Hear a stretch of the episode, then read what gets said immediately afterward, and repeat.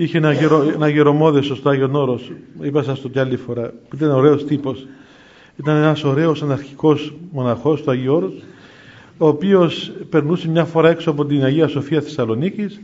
Ευτυχώς δεν ήρθε ακόμα αυτά οι αρρώστιες στην Κύπρο. Ένα άρθρο μου φαίνεται. Βλέπει κάμποσα στεφάνια, κάτι στεφάνια έτσι μεγάλα που έχουν εκεί στην Ελλάδα, με κάτι κοντάρια. Περνάει, βλέπει κόσμο εκεί, λέει: τι είναι, λέει, γάμος είναι εδώ? Του λένε: όχι, κηδεία, κηδεία, λέει.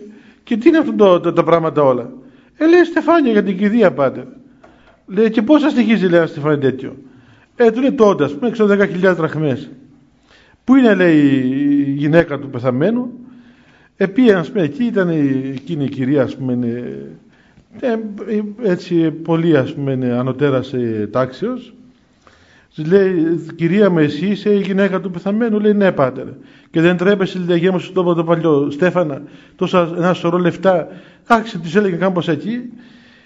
Ενευρίασε η καημένη εκείνη. Του λέει: σταμάτα, πάτερ, μου λέει: σταματώνται. Λέει: δεν σταματήσω ποτέ, θα φωνάζω εδώ, θα σου κάνω φασαρία, ξέρω εγώ.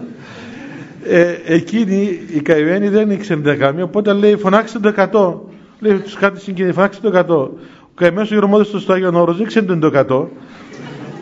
Και λέει: φωνάξτε το 1000, λέει. Τι 100, λέει.